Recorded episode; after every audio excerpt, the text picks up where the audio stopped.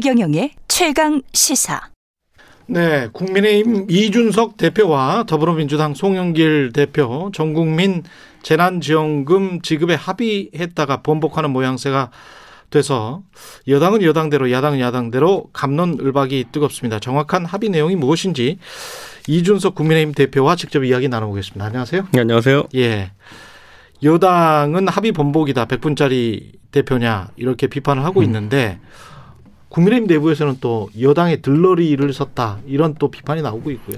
그러니까 어차피 여당 입장에서는 음. 지금 홍남기 부총리와 어쨌든 지금 이런 부분에 이견이 있지 않습니까? 그렇죠. 그걸 돌파하기 위해 가지고 여야 합의가 필요했던 것이고 음. 저희 당 같은 경우에는 당론이 두 가지입니다. 기본적으로 소상공인에 대한 지원을 많이 늘려라 이게 음. 하나가 있고요. 두 번째로는 어, 소비 진작성 재난지원금은 최소화하자 이거거든요. 예. 이두 가지를 가지고 제가 이제 사실상 협상에 나선 것이고 음.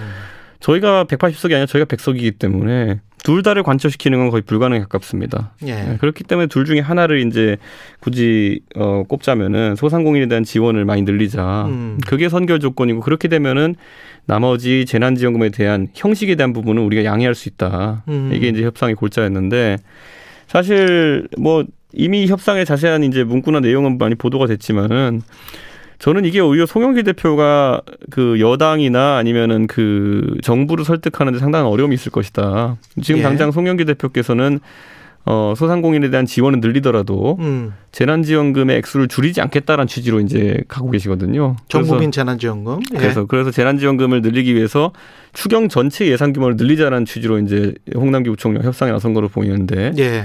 홍남기 부총리는 또 늘리겠다는 의지는 별로 없고 저희도 늘리겠다는 의지는 별로 없습니다. 추경 예산을. 음. 그러니까 결국 칸막이의 문제이고 저희는 예. 어 소비 진작성 재난지원금과 그리고 그 소상공인에 대한 피해 보상 이것 음. 중에서 소상공인에 대한 피해 보상을 우선해야 된다라는 음. 그런 관점을 합의에 담은 것인데 예. 저는 이게 뭐 저희 당에 가가지고 이제 처음에 언론이 속보로 음. 어 재난지원금 전국민 지원 합의 요렇게 내다 보니까 예. 저희 당의 대선 주자분들이 좀 강하게 반발한 것 같습니다. 음. 네. 근데 뭐 저는 저희가 대선을 앞두고 이 재난지원금을 주자 말자의 논쟁에 저희가 주지 말자의 스탠스에 쓰는 것 자체가 음. 이게 전략적으로 옳은 선택인가에 대해 가지고는 강하게 반문하고 싶습니다. 지금 말씀하는 거 보니까 그러니까 그 형식에 대한 양보가 음. 있었다는 거는 그러니까 규모가 만약에 100이라고 쳐요. 그러면 음. 국민의힘 입장에서는 한 90 정도를 소상공인에 지원을 한다면 10 정도를 전 국민에게 재난지원금 위로금식으로 지급하는 거는 개의치 않겠다 이렇게 합의를 하신 건가요? 그러니까 9대 1까지도 바라지도 않고요. 예. 지금은 소상공인에 대한 지원의 비중이 너무 낮습니다. 예. 전체 추경 중에 3.9조 원 정도가 소상공인에 대한 지원으로 이제 잡히고 있는데요. 음. 우선 송 대표께서 이 카드 캐시백 그러니까 그것도 소비 진작성이죠. 네. 카드 캐시백 1.2조 원 정도는 없애도 되겠다는 말을 현장에서 하셨습니다. 네. 그렇기 때문에 우선 그거 더해지고 거기에 좀 더 더해져 가지고 음. 재난지원금, 소비 진작성 재난지원금의 비중이 좀 더 줄어들고 음. 어, 이제 소상공인에 대한 지원이 좀 늘어나면 더 낫겠다 이렇게 네. 생각했고 제가 또 거기다가 하나 이제 단서 조항을 달아놓은 것이 소비 진작성 재난지원금이라고 하는 거는. 음. 코로나 상황이 방역 상황이 호전됐을 때 저희가 검토한다 이렇게 돼 있거든요. 지급을 검토한다. 그렇죠, 그렇죠. 그렇기 때문에 사실 이걸 기반으로 해서 저희가 협상을 하면은 나쁘지 않은 협상을 할 수 있었습니다. 추가적인 협상에서. 그럼 그게 이제 합리적인 협상이었다. 그러니까 번복을 지금 한 거는 아닌 것 같은데요. 지금 이준석 대표 이게 지금 저희가 그래서 다시 이제 저희가 그 네. 저희는 원내 지도부가 정책에 있어가지고 주도권을 발휘하고 있기 때문에 예. 제가 협상이 끝나고 원내 지도부랑 이제 가가지고 다시 이야기를 한 겁니다. 음. 가서 바로 저희가 한 8시에 끝나고 9시에 바로 다시 모여가지고 결국 그 문건을 저희 문안을 확성한 완성한 거죠 저희가. 예. 그러니까 그, 그 소상공인 지원을 최대한 확대하고 예. 남는 비용이 있으면은 그거에 대해서 재난지원금의 어, 지급을 검토한다. 음. 이렇게 저희의 최종 안을 이제 확정해서 이제 발표한 것이고. 예. 저는 아마 지금 송 대표께서도 홍남기 부총리와 음. 당정 협의를 진행하셔야겠지만은 쉽지는 않을 것이다. 음. 이틀 안에서. 그래서 저는 이게 사실 여야가 삿바싸움 하는 중에서 예. 어, 저희가 나쁘지 않은 스탠스라고 생각했는데 음. 대권 주자분들이 다소 좀 불편하신가 봅니다. 그러면 야당의 대권 주자분들 그다음에 뭐 윤희수 의원도 굉장히 그, 그분도 대권 주자 그렇죠. 대권 주자기다. 예.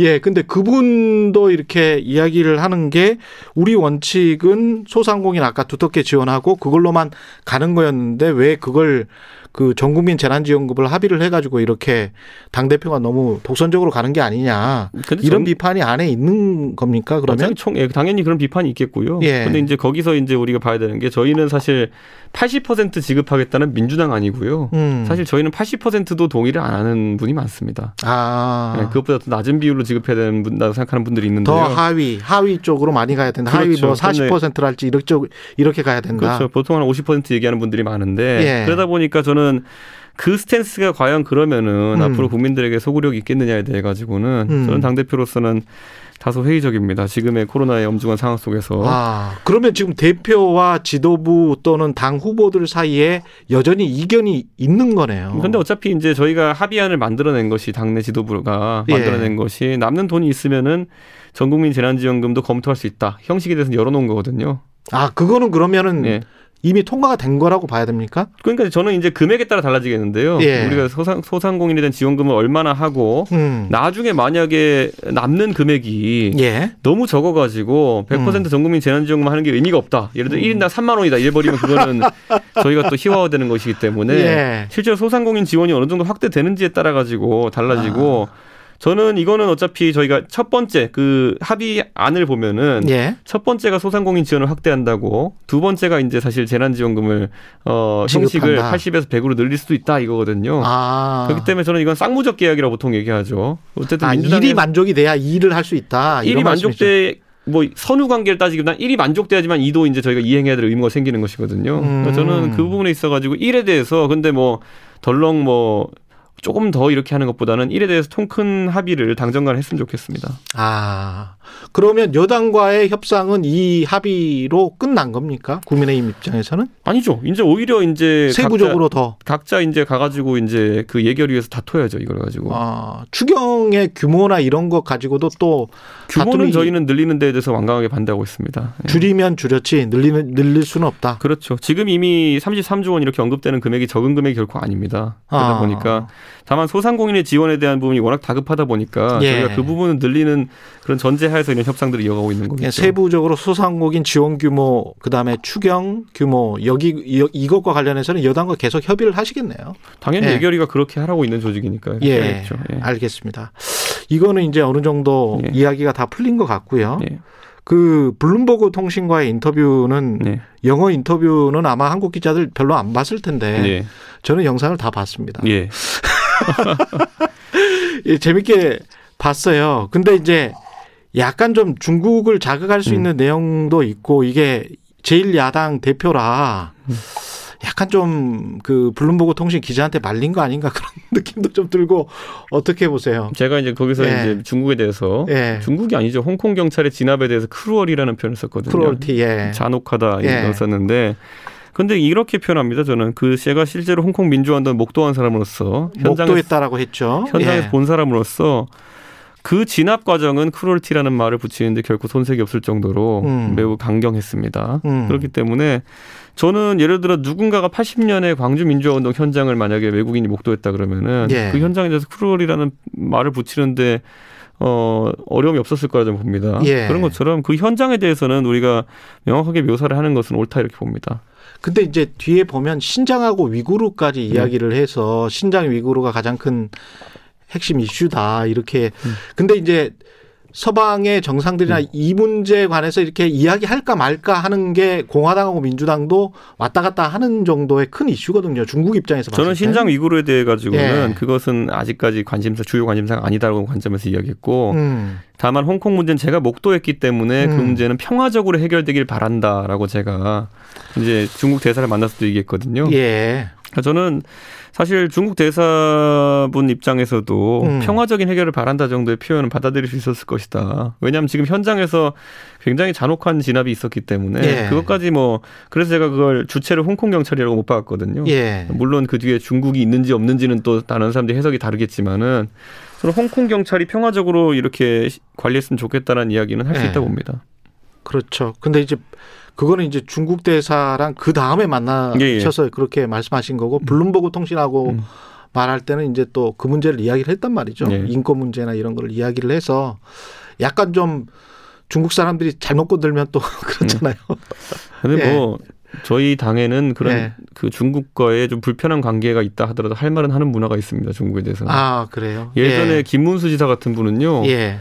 그 북경 가가지고 탈북자 관련 기자회견 하다가 뭐 중국 공안이 막 호텔 호텔 불도 끄고 막 이렇게 들어오고 이랬대요. 예.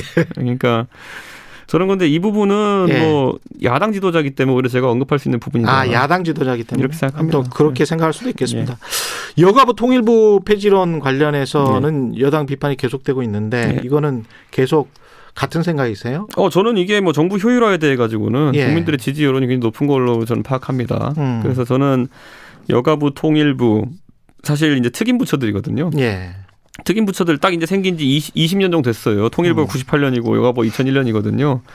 20년 정도 이렇게 일을 진행했으면은 이 부처들이 과연 처음에 부처 설립할 때 그런 업무 분장을 계속 가져갈 수 있는지 예를 들어 여가부 같은 것들도요 초기에 뭐 호주제 폐지라든지 여러 가지 여성 인권 운동할 땐 괜찮았습니다 제가 봤을 때는 네. 존재 의미가 굉장히 있었다고 봅니다 최근 와서는 젠더 갈등 국면에서 크게 힘을 쓰지 못하고 네. 두 번째로는 예를 들어 박원순 시장 문제나 이런 데 있어서도 뭐 제가 봤을 때는 국민들이 공감할 만한 입장을 내놓지 못했고 음.